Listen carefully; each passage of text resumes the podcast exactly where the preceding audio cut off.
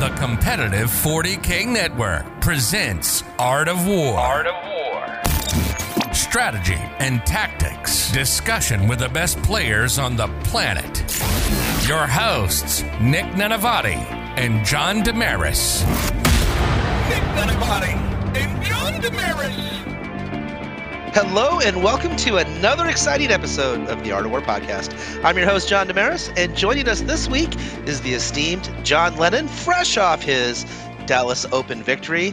And our guest this week is Thomas Ogden, who's going to talk all about Dark Angels and how he easily dispatches with Drukhari which I'm very excited to hear all about. Uh, John, why don't you go ahead, introduce Thomas, and then um, we'll get into a little discussion about some DA. Absolutely. Thomas is fresh off of his victory at the uh, the Red River GT. Do I have that name right? Yep. Absolutely. And uh, came at it with a uh, non-internet standard Dark Angel list. So I'm super excited uh, to talk about it. I know Dark Angels came out with a lot of fanfare, never got the results that a lot of people were expecting them to be. And uh, now we have, you know, in the middle of the Dark Eldar winter, we have Dark Angels coming out with a victory. I'm super excited to talk to Thomas and uh, hear how he did it. Welcome on the show, Thomas. Well, thank you for having me. It's a pleasure to be on here and chat with you guys about some Dark Angels and uh. Yeah. We're, we're, we're going to rock and roll this. But before we get started, I would be remiss if I didn't remind all of our dear listeners that this is episode one, our strategy discussion, where we're going to talk about what's in Thomas's list, why it's in the list, what else he considered to put in the list. You can think about it as our macro discussion. And then in episode two, which is available to patrons or through the Art of War uh, 40k website, um, we will get into the dirty details of optimal play with the list. We'll actually talk about matchups and all of that fun stuff. Okay, John, go ahead, take us away. Let's get started. All right. So just to kick this thing off, Thomas, why don't you just give us a quick rundown? What units are in your list and uh, what upgrades they got? Oh yeah. Well, uh, first off, uh, I run two Talonmasters. Um, just a standard loadout, no upgrades on them. It's gonna be uh, two twin linked guns on there. You're gonna have the twin linked assault cannons, twin linked heavy bolters. So you're looking at 18 shots there. Um, they're pretty good because they hit on uh, twos. That's why I really like about them. So they're really good for dispatch and horde. Um, going in there, um, I like to run uh, uh, Sammy, but at the, the GT we're gonna be discussing this, I ran it. Uh, I can't think. I just got t- tongue twister. I apologize for that. My uh, chap went on bike. Uh, Ezekiel, Azrael, uh, three attack bikes with multi meltas, one bike squad uh, with an attack bike attached with a multi melta, two land speeder vengeances, and uh, three death uh, company uh, command squads. Yep. And there's an apothecary in there as well, right? Oh, yep, and the apothecary. I do apologize for that. My apothecary and bike. Okay. So, and, go ahead. Oh yeah, so a lot, a lot of Ravenwing in this list. You've got the nine attack bikes. You've even got a, a bike squad, a healthy selection of named characters, the Land Speeder Vengeance. We're going to talk about that later, uh, but not nearly as heavy on the Terminators as is traditional. Uh, just the the three Terminator command squads, but those guys are still pretty useful. Oh, absolutely.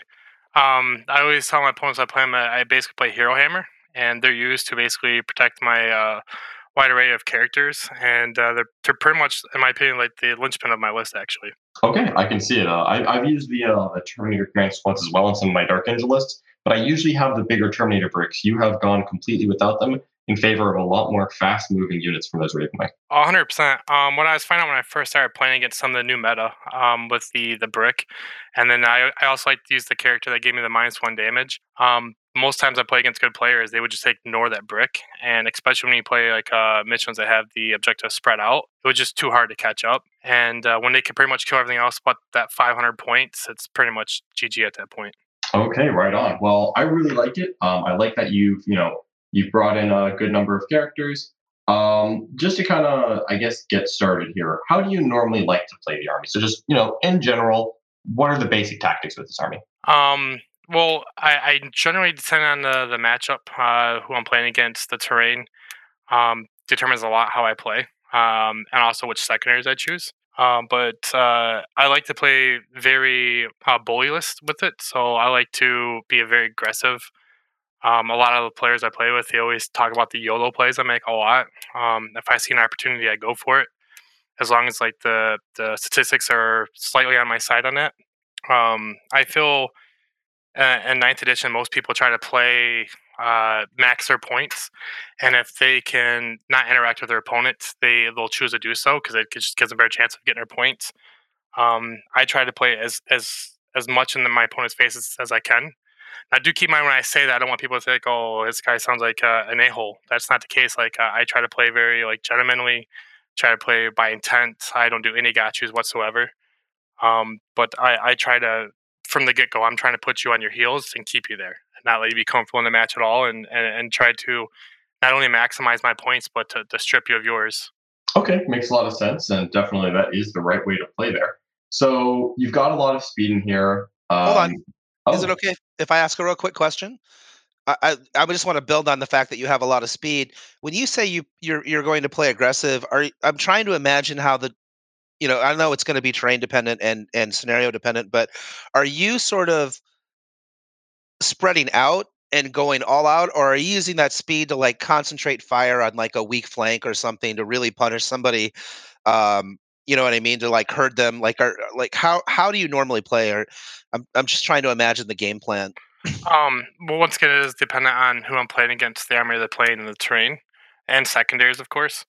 Um, but generally, uh, I like the the Voltron, so um, I will play sort of castled um, because I do have Azrael with the four plus plus um, and then the Feel No Pain as I try to stack with most of my units as possible.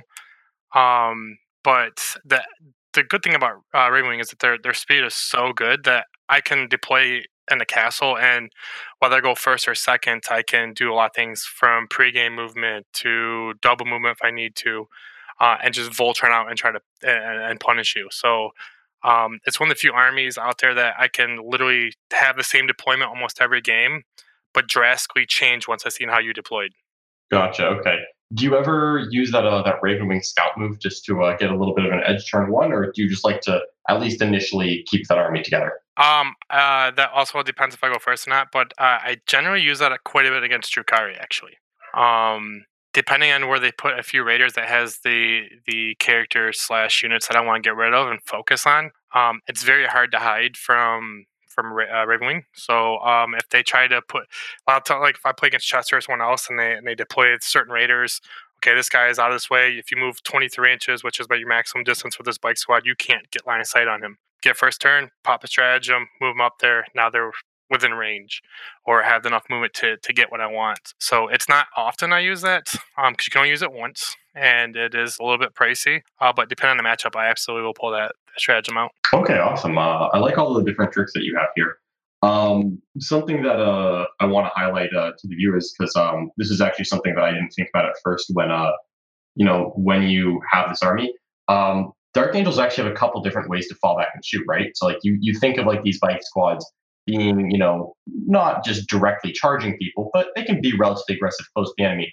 It's not an immediate lose scenario. If you know if Dark Eldar Raiders is flat and tag you, there's actually a couple different ways for them to fall back and keep shooting, making it a little better at playing that aggressive game. Yeah, um, you, you two you have two main ways. You have the traditional one out of the Space Marine Codex. Um, you have one that if so the biggest thing about Dark Angels, and this is what I really love about them with my units, because when you look at my armies, like, well, that's not a powerhouse in melee, but I absolutely absolutely um, am a big player in the melee phase. Uh, so if you charge me, for example, you get two charges off on me, and I interrupt um, with the second squad, I can not only fight you, but then run away, and I count of not being in combat the next turn, obviously. So um, there's a lot of moments where I was just talking to someone yesterday on the Discord because they're asking for help against Drukhari, where they're like, well, when you send that one tack bike squad forward to kill the certain raider, you pretty much sacrificing it. And I'm saying absolutely not. Um, as long as I'm not going against like a Shardnet or something like that, um, or if you're feeling lucky, you can try against uh, Incubi, and hopefully they don't get that uh, the torment helmets off on you. But go up there, shoot them, charge something six, seven inches behind you, closer to your deployment, and fight, and then spend a two CP, and then run away 14 inches back to your deployment zone. So when when people see things like that, they're like, "Oh wow, I didn't realize the army could uh, manipulate the movement phase or the uh, saw phase as well as they can, but they're they're actually quite well at it." Yeah, a lot of those Raven Ravenwing stratagems are. I, I think a lot of them are not like staples that you use every game, but a lot of them have some really useful scenarios where if you just keep them in mind, you're gonna find an opportunity to use them and maybe catch your opponent wrong-footed. Absolutely. How many how many CPs do you start the game with? Um, the list I started at the GT this last week was nine. Okay, so you you can actually make good use of those then, because that's a lot of CP. Oh yeah, I, I I try to build the list in a way where I, I get as much CP as I can. Um, for me, uh, stratagems is is the key to winning the game because there's so many tricks that I can do and and put myself in a position that would look uh, unwinnable, but turn into an advantageous position for me. So uh, I I have to kind of watch what I send my CP on and what I'm doing because um, just like the trick I told you a minute ago, where I can interrupt you and run away is four CP for that combo. Um, and and I've won plenty of games because of that. Like you get two charges off on me, pick the one you want to kill or try to kill at least, and I'm going to interrupt the run away with the other one. Um, and that's that's like I said, like there's like uh, John was saying, there's a lot of tools to the army, a lot of especially comes to stratagems, and you just have to you have to watch it. Okay, well, before we go into the stratagems, I'd like to talk a little bit about some of your interesting choices in your army list. Uh, I mean, obviously, we understand what the um, command squads are for. They're just to screen your characters. We know what Azrael does. We know what Talonmasters do. But let's talk about these Landspeeder Vengeances because they're not something that I have seen um, in any competitive list in a long, long time. So um, I'd be curious to to figure out what you're using them for and, and what their purpose is. Well, the biggest thing for me is, and I was telling you earlier, they're actually my favorite unit in the uh, the Codex. Um, the moment I go against a player, so you know, I always share my list. I ask my opponents every single time, "Do you do you know what these do?" Um, they'll ask me what's the stratagems. I'm very open about what stratagem I can use and stuff like that. The moment I explain to them that the, I'm almost always going to overcharge them, so they're always going to be damage three, strength nine. Um, but I can also spend two CP and, and make them damage four uh, when you're playing against somebody who has like uh, four wound models such as Thunder Thunderwolf Cav or even uh, Death Guard with Terminators that are three wounds minus one damage, they start to realize, oh crap, this thing's get up to six shots per turn, and they can just one shot my guys that normally I stack wounds on, and they get a little bit nervous. So they'll deploy them not as aggressively as they as you normally see them, or um, for example, uh, this last term I played in, uh, my space opponent, who's a very good opponent, I'm sure we'll get more on this later, he normally deploys his Thunderwolf Cav very much on the line, ready for first turn charges. Uh, but just for the fact that I could have went first um, and had these four damage weapons, um, he deployed them behind and tried to screen them and try not screen but uh, protect them with terrain. And it took all his first turn charges out of the board. So even if he went first, he he wasn't going to be able to get a guaranteed first turn charge on me. So they're very good damage output. Um, not as reliable as I'd like it to be, but just their presence um, dictates how how you, my opponents would deploy some of their models and how aggressive they'll be with them, which is fantastic. Okay, I like that. Um, I love how you know you have all these different tricks and you, you, tell your opponent about them, but it can help them change their game plan. Um, out of curiosity, do you ever run into an opponent who kind of looks at them and is like, you know what, I'm just going to take it on the chin, where they kind of match your aggression with your aggression, or do you find that a, a, lot of other players will really go out of their way to respect it instead of just, uh, I guess, rolling the dice? I've had a, a few opponents that that uh, wanted to match my aggression with them and just go on the line, and um, and unfortunately for me, both games I got first turn that happened, and my uh, vengeances just went off the hook and just did crazy amounts of damage both times, which was really enjoyable. Um, but majority of the time when they see that most players they, they they're they're very cautious. They they try to deploy safely. They try to make sure you know you know especially when we're playing at gts um you, you want to score every point you can right so a lot of players they won't take those chances for they don't we won't swing for the fence they'll want to deploy cautiously and, and, try to protect their units that they're designed to go after okay super interesting um i like how that uh how that works out then um so other than uh the uh, the Landspeeder Vengeances. Uh, attack bikes with multi-meltas, I think I know what those are there for. Yeah. Um, um, my question for you then would be actually about this chaplain. Uh, the chaplain's not an uncommon choice, you know, especially on a bike as he is. Um, he has the mantra of strength and the recitation of focus. What do you usually find his role is? How useful is he? What is he usually trying to do here? Well, the this tournament um, was the first time I've actually ran him with Ravenwing. Um, like I was saying earlier, I generally run a Sammael with my list, and unfortunately, my model did not get delivered in time for this tournament. Um, so I was I, I, ended up getting it the day before the tournament, and I didn't want to rush his paint job on it, so I just swapped out um, a model and everything that's on there. I gave him a recitation focus because it gives you the plus one to hit, and I'm trying to, in a way, manipulate uh, the shooting phase like Sammael allows me to do with his Raven Chapter Master ability. Um, but I also gave him strength, so if I had the opportunity, he could be useful into like a, a melee beat stick. Um, obviously not as good if you gave him like the relic as well and make him four damage or anything like that. But uh, he gave me a lot of opportunities to um, put pressure on the opponents, try to use some of my tricks and shenanigans to um, maybe tag something and not let it shoot, or just try to bully people off objectives. But at the main time, he would. I play my attack bikes very aggressively. That's why Sam was very important for my normal list. It allows them to go forward and and manipulate the shooting. Sorry, Okay. I just I'm getting a bunch of messages. Make sure it wasn't you guys. I apologize. no problem. Um, did you find that uh, the chaplain was worth his weight here, or do you think in the future you're going to go back to Sammael? Um, he didn't underperform uh, really, but he wasn't as good as Sammael. I mean, Sammael has more bolter shots, um, that chapter master ability. When he charges, uh, it's way more deadlier than the um, chaplain. I found out, and the most important thing about Sammael though is that he doesn't get bogged down like a, chaplain blade can, Mhm. um, because he has the fly keyword and he has more movement. So I, I honestly think Sammael is is a better choice than the chaplain, but the chaplain's still a pretty good choice. I mean, Okay. Sammy Sammy also has that big plasma cannon, which is kind of Yeah. fun.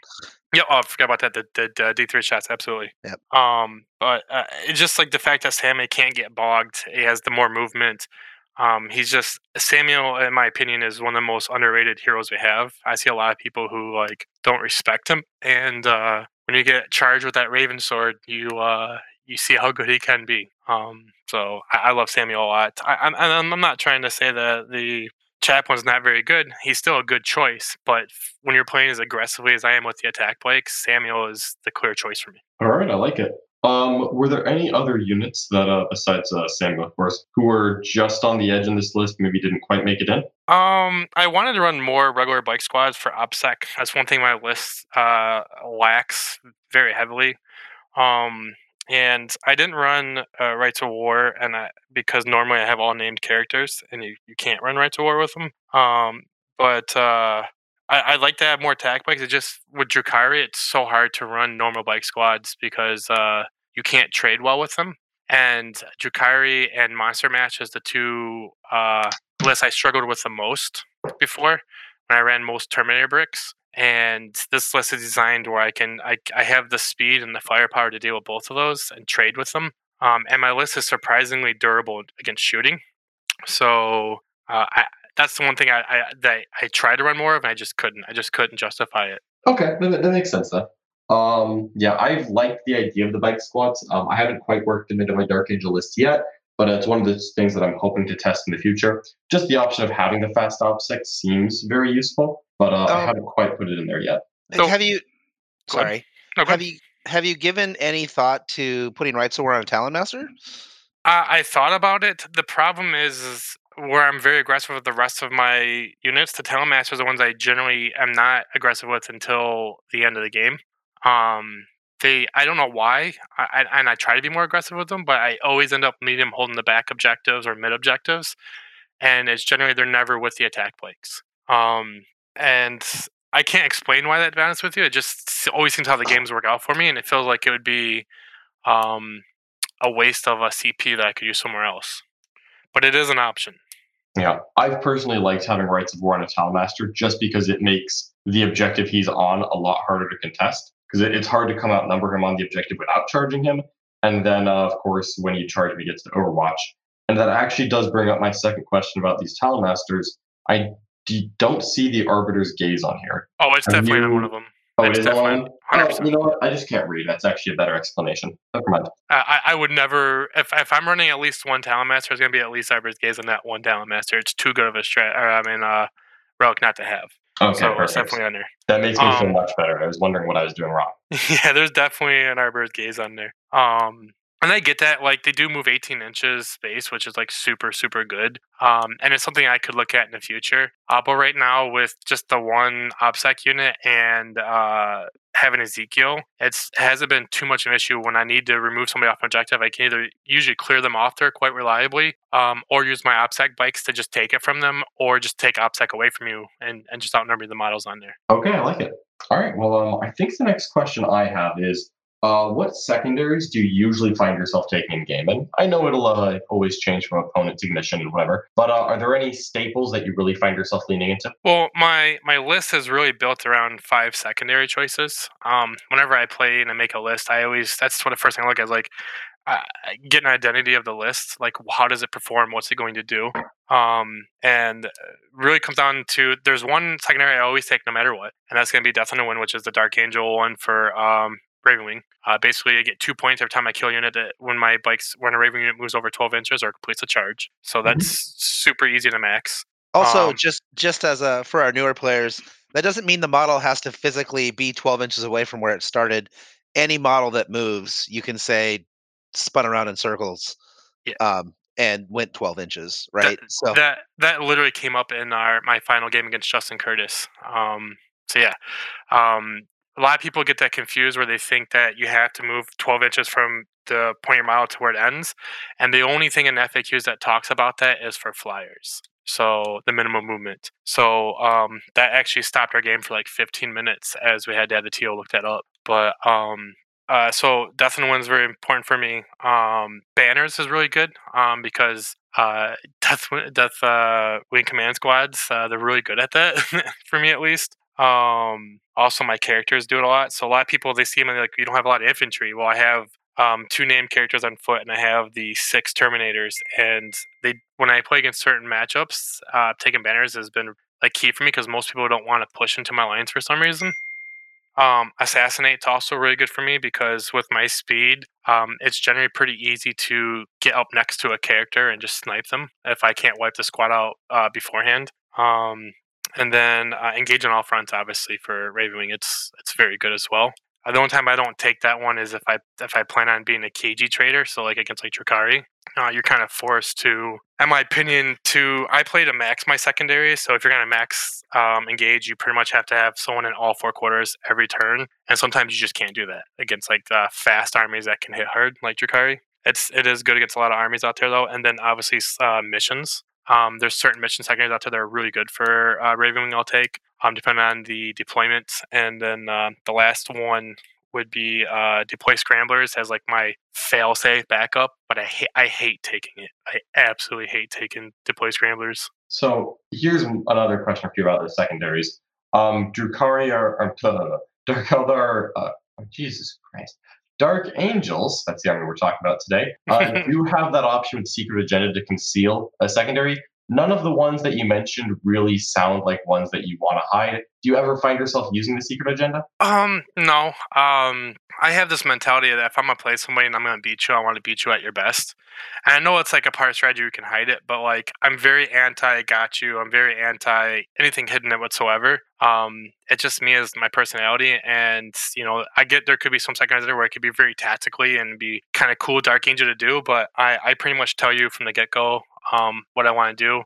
Um, for example, if you look at uh, the the matchup against Justin Curtis, um, he was like deploying out his like uh, Terminator block out to try to hold multiple objectives and get like this easy charge on me. And I was like, hey, just for your aware, don't forget I have the stratagem where I can make you only fight what's in base with me. So if you don't put enough guys in that charge and I do that, there's a good chance you don't kill my command squad. So oh yeah, thanks for reminding me. Like like that's just me as a person. So I don't use that stratagem ever. Um, uh, it- but I guess like it, there could be some good stratagems out there, or not stratagems, sorry, secondaries to to use that with. But it's just just not what I do. Okay, that makes sense. And honestly, it's a good way to play the game. Yeah, I try to I, I try to encourage that as much as I can, like play by intent, tell people what you want, don't get got yous and stuff. Um, I just find the games to be a lot more enjoyable that way. Okay, Tom. We've we've talked a lot about sort of what what's in your list and some of the secondaries that you prioritize.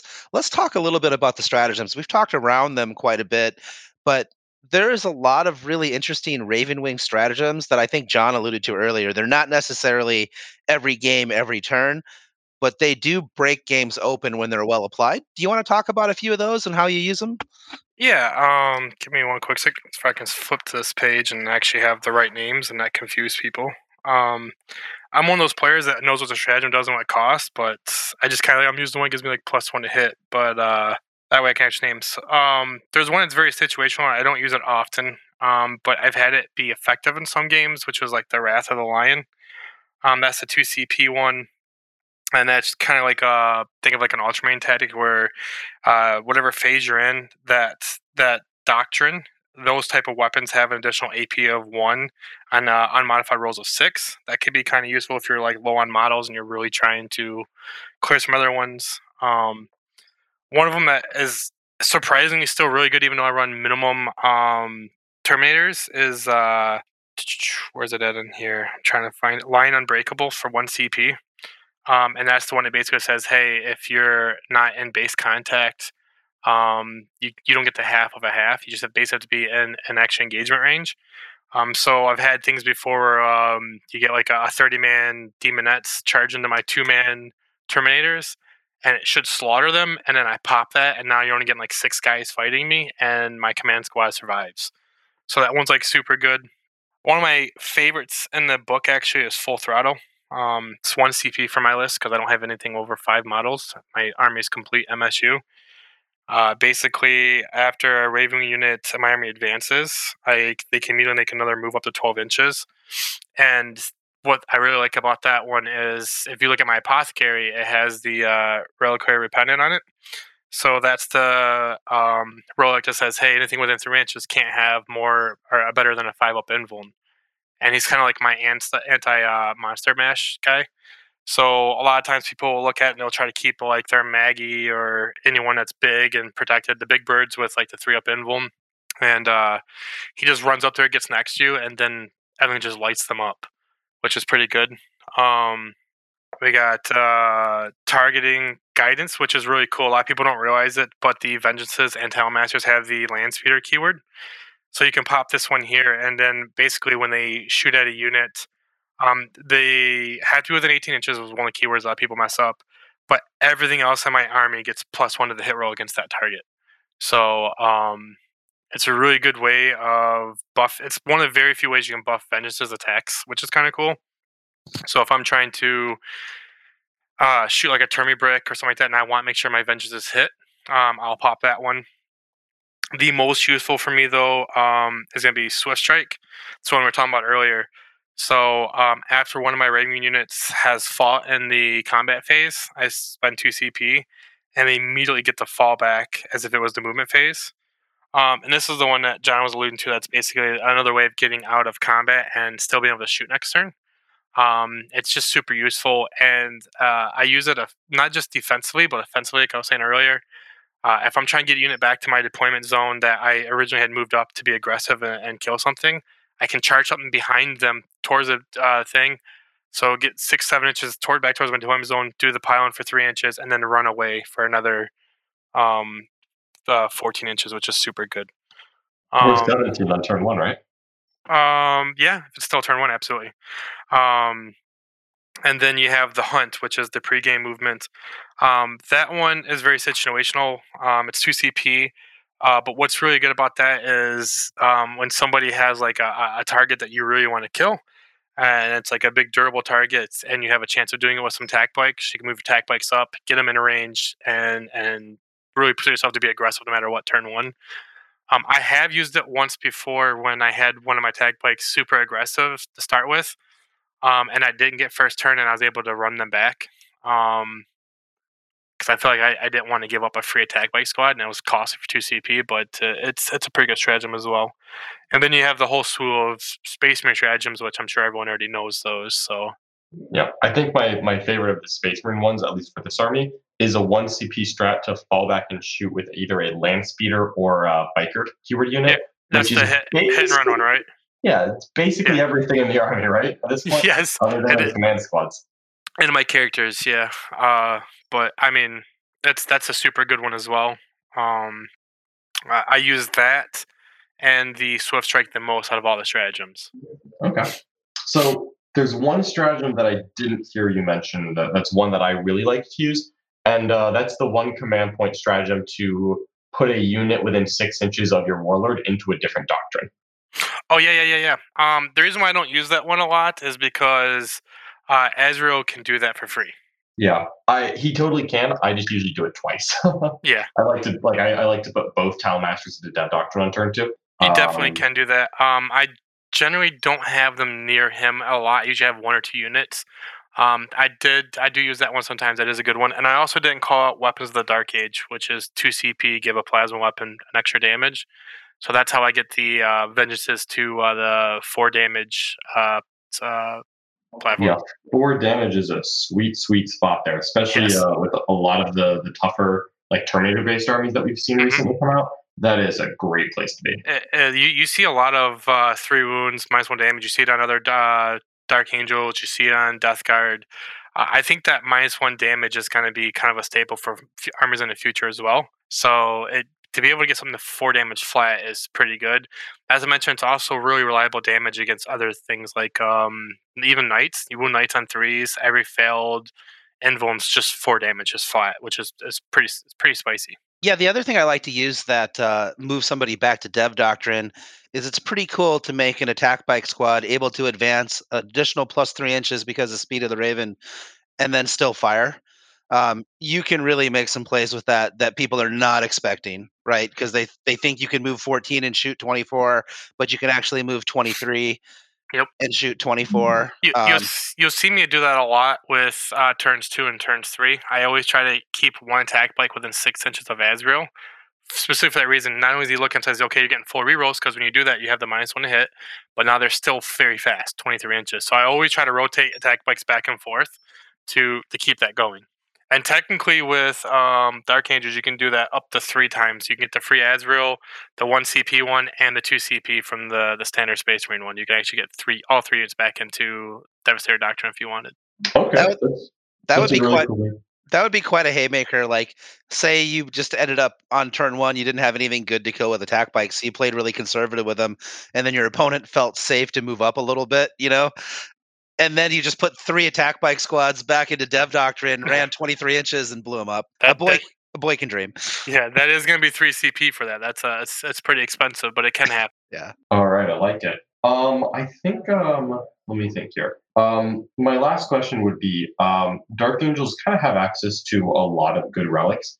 Um, did you ever think about doing any of the more melee entry ones, or were you pretty happy just because you have so many uh, named characters? Were you happy with the relic availability you had, or was there anything else that you thought you kind of left on the table? I, I thought about running like Heaven's Blade or a few other things, um, but when I found myself spending CP and getting down to like the six or seven CP starting range, my list just didn't perform most of the time because I was constantly running out of CP. Um, so I, I have to try to be very conservative of what I spend CP on because the army does require a very strong presence in the command or the command phase and strategy and stuff like that. So um, I, tr- I try to min max everything I can and run things as bare bones as possible. And and I find out like Azrael has a pretty sweet sword, Sammy has a sweet sword, even Ezekiel, a librarian, has a really sweet sword. Um, so I generally and then I have the the six Terminators. I generally don't need the extra weapons on um, like the Talonmasters, for example. Um, there has been times like, oh man, I really wish I had that two damage weapon on this guy right now, but um, and and a realm where they make you decide these when you turn in your list now, and you don't know and get to pick that before the game. It's generally better for me not to take it for most of my matchups. How do you how do you find the apothecary? Do you find he's he's really really good for you? Uh, the apothecary is amazing in my opinion. Um, being able to to move 14 inches and, and still revive things, um, being on a bike squad and being able to take that relic, and uh, I've had a game. This is my my favorite move I've ever done for my Dark Angels. I started playing them. I went against some monster mash. So it was like Mortarion, Magnus, and uh, uh, three keepers, and a whole bunch of daemonettes. And one of Trevi's league games, and he just went super aggressive with me and put Mortarion and uh, Magnus up front. And I literally just ran my apothecary within three inches of both Mortarion and Magnus. And he's like, Well, you're going to sacrifice your apothecary? And I was like, Absolutely. And between all my shooting, I picked up both uh, Maggie and Mortarion because they couldn't have better than a five up invul. Um, it was just, it was awesome. So I, I love the apothecary. I love his his threat of being able to get to you. Um, against the term I just played in, I played against Ryan Snyder first round, and um, looking at his, you know, his uh, shield captain, and like, yeah, you don't have a three up invul, you need a five up. It, it was great. But even then, like him being able to move 14 inches and revive bikes, heal up to two people per turn, he does that a lot. When I'm playing like a- a durable MSU list, there's a lot of times I'll get my tag bikes down to two or three bikes left. Uh, or even have with one. I, have had plenty of times where I've had attack, attack bite down to its last attack bite with its last wound, and he's like, "Up, oh, you're full wounded, and here's another attack bite." Yeah, that's that's backbreaking. Um, another thing that I think is really interesting about that reliquary, which is uh, one of the Dark Angel relics, moves people to a five up invul. It, a lot of people think that it was better in eighth edition, but I actually think it's been buffed. And one of my favorite uses for it is to get rid of that stupid uh, Archon field with the two up invul, you're just like, no, your yeah. guy's your guy is dying. You're not going to dice me out of this. He's dead. Um, I, it, it's good in so many matchups, and, and don't get me wrong. There's going to be matchups where you're like, man, this guy only has five up invul, and so like, I wish I had the old one. Uh, but even even in those matchups, I, I still don't say that because like too many times you've gone against like for like an army who like has to go against Magnus like 18 wounds, right? He's 18 wounds, right? I think about it. Mm-hmm. Um, with a three up invuln, and the ability to re-roll things, sometimes he can just be a pain. He just doesn't fail any of them. And then you're just like, okay, now he's to be doing like 2d6 mortal wounds to me and all the other things he does, and I just can't handle him. Or even Mortarion, he has a 4 up, but take him to a 5 up. You think about it, you're taking him from a 50% success rate in his invulns to a 33%. That's massive. And a lot of people don't even realize that one shift in invulnus um, custodes, like going up to somebody who has like uh, two shield captains or the bike squad that normally has like a four up, and you're like, oh, they all have just five ups now. Like, here's a whole bunch of melta guns and plasma. Like, it's so good. It's literally, in my opinion, the best relic in the Dark Angels Codex. I think it's one of the best relics in the entire game, in my opinion. It is really, really good uh, insurance in certain matchups. So I actually kind of like the idea of you having access, uh, you can tell me if this is correct or incorrect, but you have access to more CPs because you're using more named characters, which is actually saving you CPs because you don't have to like pay CPs for relics for them to make them effective in combat. They're already beaters. Uh, the thing is, that's that's one of the reasons why I take the named characters. They're already beaters. They bring a lot of utility to the to the tabletop for me. And as Equi said, everything in my list is designed to save as much CP as possible. Um, I bare bones everything. I, I min max everything I can. Um, I don't like having any point sinks whatsoever, whether that's like actual physical points or even CP points now. Um, and I mean, if you think about eh, all three of them, eh, like if I was to take a normal character, I would have to spend CP to make them semi as good as these characters. But you know, the characters, in my opinion, I think Dark Angels behind Blood Angels have out of the Space Marines at least have the second best pointed out uh, named characters in my opinion. They're just they're fantastic for what they do. Oh, I like them even more than the Blood Angel ones. I think the Blood Angel ones are actually pointed out better. Unfortunately for them, there's things like uh, Death Guard exist that just kind of ruin the mechanic of the army right now. But I think on a point for point and what they do, I think the Blood Angels is slightly more better. But I do like the overall success of the Dark Angels better now. That's where we're going. I'm just I was just talking about a point level at that point. I mean, are we really having an argument about whether we like pie or cake better? Come on, That's guys. true. yeah, that's they're both point. they're both delicious and totally yep. fine the way they are. Yeah. So I had one other question about your army that uh, I kind of want to bring up because this was something I had my own problems with. Which obviously you've got the command squads, so I'm really just kind of asking how effective they are. Because one of the problems I ran into when I tried uh, an all Ravenwing army was that all of the units were very small in size, and I kind of hit an awkward point where since I'm made out of like three man units, three man bike squads, you have one four man bike squad. I occasionally ran into a trouble where it would only take one or two casualties before suddenly my characters were just being shot. And you know, once I realized that was a problem, I of course tethered them to the command squads, but the command squads have to actually be there. Do you find yourself walking the command squads around the table most of the time? Do you ever deep strike them? How do you like to play these command squads to get the best character protection out of them? Um, two of them are always minimally um, deployed always minimally. Um, especially if I play against someone that stacks like ignore line of sight shooting, or has the speed I do, and can maybe get line of sight in one of these command squads and get my characters. Um, I, I my list is literally it doesn't look like it. It is literally hero hammer. Like it, it, it is. It's the success is built around all my characters. Um, letting them die would just crumble my list. I'd rather lose my attack bikes or avenges before I lost my characters. Um, sometimes I'll deep strike the um, third squad and usually that time happens. It, it, there's a lot of factors coming to that. Is the army I'm playing fast? Can they screen me out well? Um, what are the objectives looking like? Uh, and what's my deployment looking like? And the train. If I can deploy them far out in my in my own deployment and still like, hey, I always look at can I get to that objective with a regular movement? Um, or can I get there with an advance, right? Depending if I'm playing banners or not. Um, and when I'm deploying, I always have this weird thing when people watch me deploy. Before I put my first mod on, there's like a three minute silence for me. I'm looking at their deployment, the train, the army, my army, my train, my deployment. And I'm already telling myself where I want my Talonmaster, Sammy, and my character to be turn two, turn three. So I if I can put one of those command squads in a very safe position where they can't get shut up early easily, and it's going to be able to walk there either with a regular walk or an advance. Once again, depending if I'm running banners or not, because I, if I'm running banners, I'm going to see if I can get there just a regular walk if I can still put the banner up. Um, that's how I look at it. If, if if I can't do that, then I try a deep strike one where I can get somewhere. But once again, if you're playing army that's super fast and is very good at screening, I won't do that. It just it's completely dependent on what I'm playing and what I'm playing on. But that's definitely a tool you can do because our Terminators deep striking's awesome. But uh, they're they're I think for 80 points they're absolutely amazing. Um, I, would like to play the 90 point versions with two Thunderhammer Storm Shields. Um, but unfortunately, I needed the 30 points because my, my list is so anti point sink. I, it's like every little bit of point is important to me. Like drop, try even trying to get 10 points is, is basically dropping a squad. Okay, makes sense. That sounds a lot like how, how I ended up playing them. Uh, I definitely prefer to keep them on the table and just trying to you know run them around or walk if, as you said, I'm trying to get yep. a banner up. But um, okay, so you've been able you've been able to protect the characters just by catering at all times towards the characters must live. Yeah, like it's it's pretty awesome. Like if I if I'm playing against something with like an L-shaped ruin or a good line sight blocker, um, you will always see uh, that character or not the character, but the two man command squad at the corner of that building. They maximize their three inches. Um, and then you'll see me poke my character on the other side of the wall if it's safe. As long as I they don't have snipers or um, like guaranteed first turn charges. They allow me to be very aggressive and deploy my characters in the open without any worry.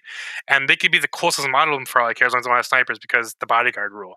So they're just awesome. Um, the, uh, like I said earlier, they they are like the linchpin of my list because a lot of the shenanigans and strategy I, I pull off on my my army is dependent on my character surviving. And like you said, when when you're playing Ravenwing and you're running three man squads, even four man squads, you got to kill one or two models, and they're no longer protected. So they're they're they're great. Okay, yeah. Like. All right. So before we move on to episode two, where we get into how to play this monstrosity on the table, which I'm actually looking very forward to, being a Dark Angels player myself, um, I did want to ask you one last question. Uh, what were some things that didn't make the cut in the list, or some things that you're considering for the list? And then I have a I, I, there's there's a there's a model I want to talk to you about. Just get your thoughts on. So. Um, well, obviously, we, we hit on a couple of times. Um, the chaplain's out of my list. Um, it was he, he did great. I my buddy let me use this chaplain, and it was like one of the best models I've ever seen. So got lots of props on his model for Rich's chaplain. It was it was amazing to be able to feel that that beautifully painted thing. Um, but Sammy's he just has come back on my list. Um, he's been great into the games I have played. Um, just brings too much utility not to take them. Um, things I'd like to try to figure out, and, and, I'm I'm hoping to see the meta change a little bit from the the mass of armies of Drukhari everywhere. Um, even though I've done really well against Drukhari, to build my list to sustain against them and trade well against them, um, it weakens me against other armies, especially like uh, Custodes, for example. Why I can still do good against his list, there's certain builds of Custodes that give me a trouble because they're just ObSec everywhere and they're super durable. Um, or even the uh, double ObSec Necrons could be an issue for me. Um, so I'd like to get more more bike squads in here, regular bike squads, but uh, that's dependent on once we see Orks, Sisters, um, and uh, AdMech coming out. Because um, right now I have to have firepower to trade with Drukhari. If you don't, if you don't bring enough firepower to be able to lose some of it and still trade with them, and if you go second, it just you lose right now. Um, but that's the things I'm thinking about my list right now. But it, everything is dependent on what the new meta looks like in what three, four months from now. That's cool. One model I've been thinking about. I'd like to hear both of your guys because I feel like I'm being crazy right now, but I feel like Lazarus is an underrated character because he's very cheap. Um, he gives you a buff that isn't always relevant, but he always fights on death. So you almost always get your value out of him. Um, and then he gives you another reroll, reroll aura, which is not bad. Um, he's a decent beater in combat. Well, you haven't and, hit his most important rule yet. What's that? the five plus plus plus the feel no pain against mortals. Yeah, I said that's not always relevant, but it's really good when it Oh. when you do have it, right? Uh, I Um, didn't hear you mention it. My bad. Yeah, yeah. No, that was the first thing I mentioned, Oh. but I didn't really, I didn't, I didn't uh, enunciate that very well. That's my bad.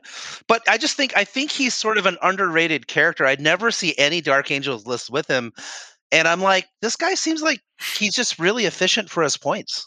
I, I, would agree with you on that one. Um, when I was running the uh, Terminator brick list, I had Lazzy in my list. Um, I loved him, but I, I'm also a Black Templar player, so I'm used to having five plus plus plus against mortal wounds, and it sucks not having it when you get hit with someone that just spams it.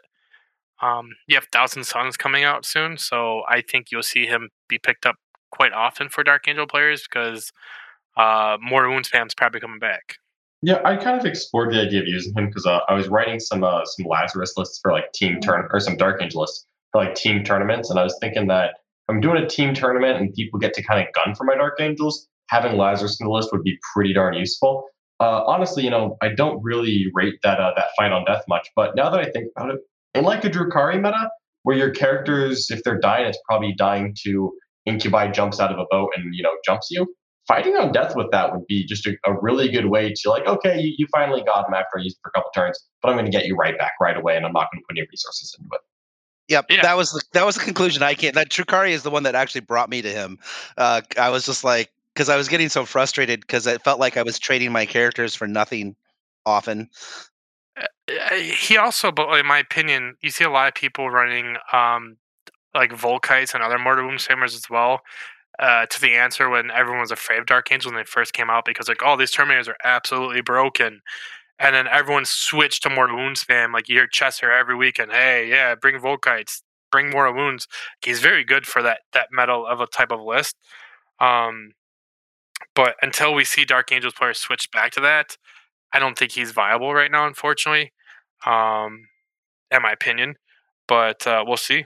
Um, I, uh, unfortunately for those players, most opponents like if you just ignore that brick that moves five inches and you hit it with things like half the movement and stuff like that, they don't do anything. Mm-hmm. That is the big problem with those Terminators. They can be slowed. There's lots of ways of doing it. Okay, well, I think we've had a pretty good discussion. We understand what's on the list, why it's there, what the overall strategy is, and it's time for us to think about part two. John, did you have any more questions for Tom before we move on to really getting into the dirty details of optimal play? I didn't have any questions for this part of the episode, but I did want to give uh, Thomas a, a chance just to see if he had anything he wanted to pitch. Thomas, uh, is there anywhere people can find you if they like your, you know, your sultry tones, or is there anything you want to plug? Um, well, uh, Chester talks about it a lot, but uh, we run a uh, circuit up in the Midwest. Um, we just ran Motor City Mayhem, which was sold out with 60 people on a waiting list. Um, it was a great event. We run a lot of tournaments up there. Uh, we have an RTT that sold out. We open more spots, sold out again, open up more spots. And then I tell everyone that we're not opening anymore because we have 52 people for an RTT, and that just leaves too many undefeateds. So we're talking about um, running um, bi-monthly GTs now.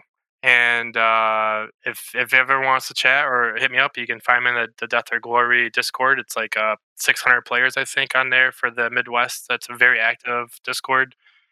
Um, anyone can advertise anything on there. We don't run it as like a team Discord. It's literally a community Discord. So we have people who offer their own services. They they link their other they link their their own Discords on there. It's just open for the community.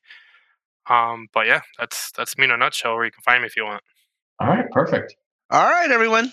Patrons, we'll see you all in episode two. Everyone else, we'll see you next week. Peace and love. Like what you just listened to? Check out Art of War Down Under, where we break down armies and new rules. The Art of War 40k.com. This episode was brought to you by the Competitive 40k Network.